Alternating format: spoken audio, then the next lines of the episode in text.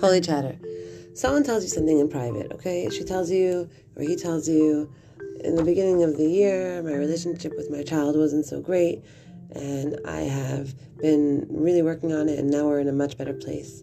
For you to go and tell the child, the child of this person, you know, I know you guys weren't in such a great place. I'm so happy you guys are in a good place today.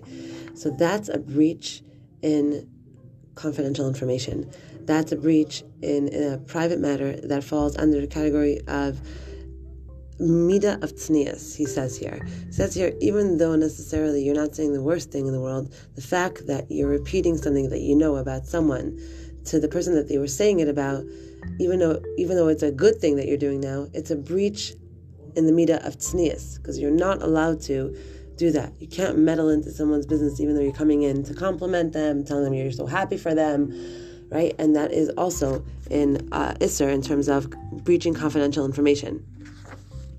That's halacha number one. Halacha number two for today is revealing of confidential information, repeating a secret which was revealed in public.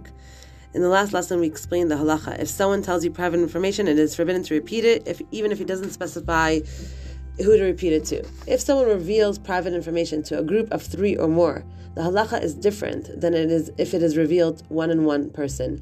When someone reveals private information to a group of three or more and says specifically, "I'm telling you all, but please don't pass it further," it is forbidden to spread it, to spread it, even if you hear that the other person are spreading that information.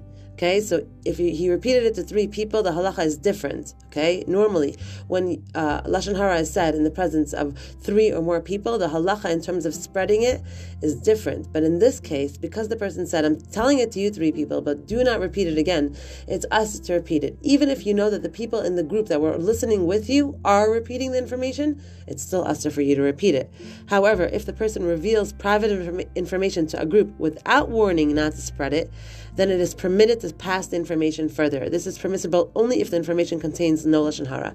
Again, so he's telling you, I am going to take, I'm going for a blood test because something is wrong. And he's saying it to three people or more. You're allowed to spread the information. If he says it to three people or, or more, please don't spread the information. You're not allowed to spread the information.